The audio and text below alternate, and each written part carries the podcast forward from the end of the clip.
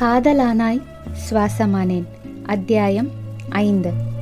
கோயம்புத்தூர் ஏர்போர்ட்டில் நிலாவை வழி அனுப்பி வைத்த பிற்பாடு திருமண மண்டபத்திற்கு திரும்பினான் சந்தோஷ்.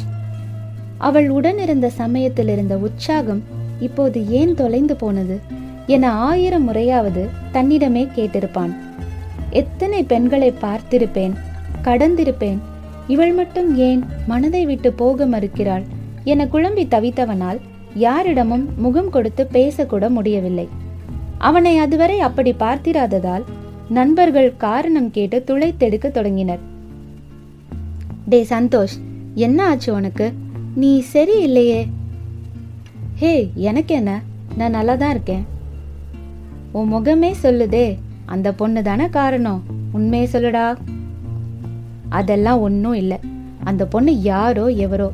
ஏதோ நம்மால முடிஞ்ச உதவியை பண்ணியாச்சு அவ்வளோதான் வாங்க ஊருக்கு கிளம்புற வழியை பார்க்கலாம் என சந்தோஷின் உதடுகள் தான் சொல்லியதே தவிர அவன் மனம் விவரிக்க இயலாத பாரத்தினால் உள்ளுக்குள் புழுங்கியது. வீட்டிற்கு சென்றதும் முதல் வேலையாக அவனது அக்கா ஆனந்தியை தேடினான். அவளிடம் பேசினால் மனம் லேசாகும் என தோன்றியது சந்தோஷிற்கு. தன் அறையின் அலமாரியில் துணிகளை அடுக்கிக் கொண்டிருந்த ஆனந்தி அக்கா என்ற அழைப்பில் ஒரு கணம் ஸ்தம்பித்து போனாள். சேச்ச இருக்காது. சந்தோஷ் இவ்வளோ மரியாதையெல்லாம் கூப்பிட மாட்டானே. ரெண்டு நாள் அவன் ஊர்ல இல்லைல்ல. அதான் ஏதோ மனப்பிரம என தோலை குலுக்கிவிட்டு வேலையை தொடர்ந்தாள். மீண்டும் அக்கா நான் தான். வந்துட்டேன் திரும்பி பாரு என சந்தோஷ் சொல்லவும் சட்டென திரும்பி பார்த்தவள் ஹே சந்தோஷ் என்னடா? எப்போ வந்த? ஆமா என்ன ஏதோ மழை வரப்போதா? அக்கானெல்லாம் கூப்பிடுற? விடு ஏதோ வாய் தவறி கூப்பிட்டேன். உடனே ஓட்டுவியே. சரி சாப்பிட்டியா? ரெண்டு நாளா நான் இல்லைன்னு ஜாலியா இருந்திருப்பல ஆமா ஆமா ரொம்ப நிம்மதியா இருந்தேன். அது இருக்கட்டும் சொல்லுடா யார் அந்த பொண்ணு? எந்த பொண்ணு? உன் மனசுல இருக்காளே அந்த பொண்ணு. உனக்கு எப்படி தெரியும்? சந்தோஷ் நான் உன் அக்கா. என் தம்பி எப்போ எப்படி இருப்பான் என்ன பேசுவான் எல்லாம் எனக்கு தெரியும். விஷயம் என்ன? அதை சொல்லு. நடந்தவற்றை சந்தோஷ் விவரிக்கும் வரை குறுக்கிடாமல் பொறுமையாக கேட்டவள் அவளை ரொம்ப மிஸ் பண்றியா சந்தோஷ்? என வினவினாள். மிஸ் பண்றேன்னு சொல்ல முடியாது. ஆனா அவளை மறுபடியும் பார்த்தா நல்லா இருக்கும்னு தோணுது. அதானே? ஒத்துக்க மாட்டீங்களே. ஆமாம் ஆமாம் மிஸ் ஆகிறது அவ இல்லை. இங்கே மிஸ் ஆகுறது எங்கள் சந்தோஷ் தான். அவன் அசடு வழிவதை பார்த்ததும் ஆனந்தியே தொடர்ந்தாள். தொடச்சிக்கோடா தம்பி அதான் முகத்தில் எழுதி ஒட்டியிருக்கே காதல் வந்துருச்சுன்னு. சரி அந்த பொண்ணு எந்த ஊருக்கு போயிருக்கான்னு சொன்ன? கேள்வி முடியும் முன் இஸ்தான்புல் என வேகமாக உரைத்தவனை ஒரு முறை ஏறி இறங்க பார்த்துவிட்டு உடனே கிளம்பி அங்க போகணும்னு தோணுமே என குறும்பாக ஆனந்தி கேட்கவும் ஆமா அவன் அவன் காதலுக்காக அமெரிக்கா வரைக்கும் போகிறான் நம்ம இஸ்தான்புல் போவோம் என்றான் சந்தோஷ். ம் போவீங்க போவீங்க. இது கௌதம் மேனன் சினிமாவும் இல்லை. நம்ம அப்பா வாரணமாயிரம் சூர்யாவோட அப்பா மாதிரியும் இல்லை. ஞாபகம் இருக்கட்டும். சரி இப்போ அவளை எப்படி தான் கண்டுபிடிக்கிறது? அதையாவது சொல்லு. அவ பேர் என்ன சொன்ன? நிலா தானே? வெயிட் என்றவாறு லேப்டாப்பில் தனது ஃபேஸ்புக் பக்கத்தை திறந்தாள் ஆனந்தி. சர்ச் பாரில் நிலா என டைப் செய்து தேடிடுகையில் ஊர் உலகத்தில் உள்ள அத்தனை நிலாவும் வரிசை கட்டினர் அவளை தவிர. எத்தனை கீவேர்ட்ஸ் கொடுத்து தேடி பார்த்தும் அவளை பற்றிய தகவலை அவர்களால் சேகரிக்க முடியவில்லை. ஒருவேளை உன் நிலாவோட பிரைவசி செட்டிங் ரொம்ப பலமாக இருக்கும் போல என ஆனந்தி கூறிய போது கண்டுபிடிங்க என் பேரையும் என்னையும் என நிலா கூறியது சந்தோஷின் நினைவுகளில் வந்து போக இப்போ சொல்றேன். நிச்சயமா என் நிலாவை நான் கண்டுபிடிப்பேன். என்னோட காதல் ஆத்மார்த்தமானதா உண்மையானதா இருந்தா விதி அவளை ஒரு நாள் கண்டிப்பா என்கிட்ட கொண்டு வந்து சேர்க்கும். என விழிகளில் ஒருவித வலியோடு கூறியவனை பார்த்ததும் எந்த நொடியில் இவன் இத்தனை ஆழமாக காதல் வலையில் சிக்கினான்? என புரியாதவளாய் தன் தம்பியின் எதிர்காலத்தை பற்றிய மெல்லிய பயத்துடன் செய்வதறியாது திகைத்தாள் ஆனந்தி. நாட்கள் கடந்து செல்ல நிலாவை பற்றிய அவனது தேடல் மட்டும் முடிவதாயில்லை. இதற்கிடையில் சந்தோஷின் முதுகலை படிப்பும் நிறைவுற்றிருக்க அவனது அப்பாவின் ஆசைப்படியே ஒரு பிரபலமான மல்டிநேஷனல் கம்பெனியில் பணியை தொடங்கினான் சந்தோஷ்.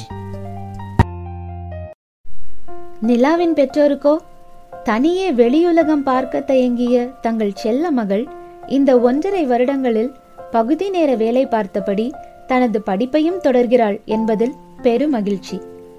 ஒவ்வொரு வாரத்தின் இறுதியிலும் இஸ்தான்புல்லின் பொஸ்போரஸ் நீரிணையை காணச் செல்வது நிலாவின் வழக்கம். பொஸ்போரஸ் நீரிணை என்பது கருங்கடலையும் மர்மரா கடலையும் இணைப்பது மட்டுமல்லாமல் துருக்கியின் ஐரோப்பிய எல்லையையும் ஆசிய எல்லையையும் இணைப்பதாலோ என்னவோ அப்பகுதிக்கு சிறப்பு அதிகம்.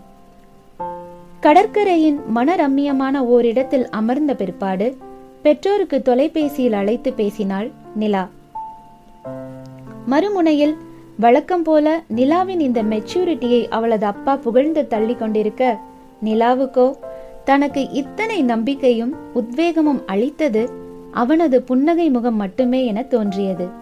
தன் பையில் இருந்த மடிக்கணினியில் சேமித்து வைத்திருந்த சந்தோஷின் புகைப்படத்தை எடுத்து பார்த்தாள்.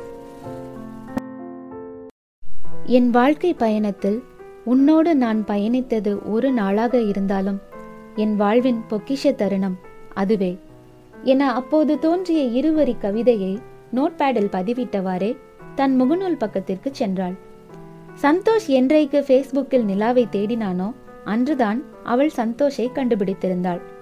திருமண மண்டபத்தில் சந்தோஷின் வகுப்பு தோழியோடு அமர்ந்திருந்த போது அவர்களது கல்லூரியை பற்றிய உரையாடலை நிலா கவனித்திருந்ததாலும் சந்தோஷ் அவனது ப்ரொஃபைலுக்கு பப்ளிக் வியூ வைத்திருந்ததாலும் நிலாவால் அவனை சுலபமாக கண்டுபிடிக்க முடிந்தது.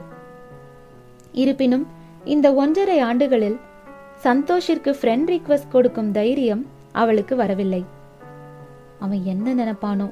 முன்ன பின்ன தெரியாதவங்க கிட்ட தானா போய் ஒரு பொண்ணு பேசினா எப்படி எடுத்துக்குவானோ? என்ற தயக்கம் அவளை அவனிடமிருந்து விலகி இருக்க செய்தது.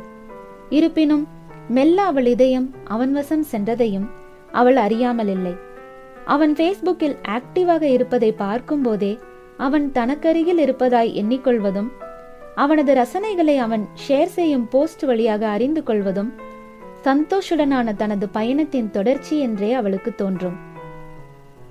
சில சமயங்களில் இது என்ன பைத்தியக்காரத்தனம் என்று நிலாவுக்கே தோன்றினாலும் நாளடைவில் அவளது தனிமை தகர்த்து சந்தோஷ் நிலாவின் அன்றாட வாழ்வின் ஓர் அங்கமாகி போனான். அவனின்றி எந்த நாளும் நிறைவடையாது என்னும் அளவிற்கு சந்தோஷை காதலிக்க தொடங்கினாள். கடற்கரையில் அவள் வந்து அமர்வதே செவ்வானத்தின் மைய புள்ளியில் தொலைந்திடும் நிலவாகிய தன்னை மீட்டெடுக்க மேகங்களெல்லா வானமாய் அவன் எப்போது வருவான் என தவித்திடும் மனதை கடற்கரையின் ஈர காற்று அமைதிப்படுத்தி விடாதா என்ற ஏக்கத்தில்தான்.